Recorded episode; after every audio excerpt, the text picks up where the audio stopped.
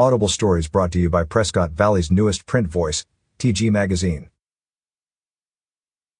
The Flagstaff City Council voted to adopt the Flagstaff Carbon Neutrality Plan at their meeting on June 15, 2021. This plan will address the City Council's goal of achieving community-wide carbon neutrality by 2030. The goal was set on June 23, 2020.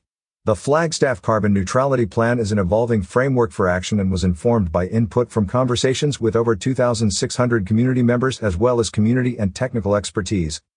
The plan is a framework for action for the next nine years, with target areas spanning transportation, energy, consumption and waste, carbon dioxide removal, community resilience, and equity.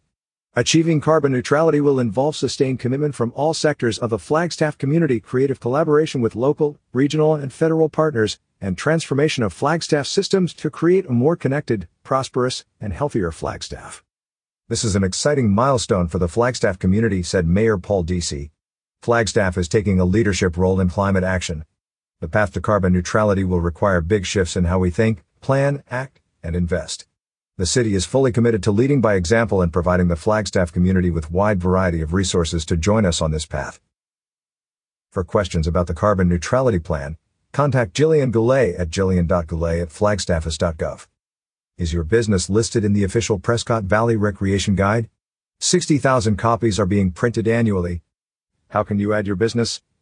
Call 928-257-4177 or email info at talkingglass.media or fill out the format.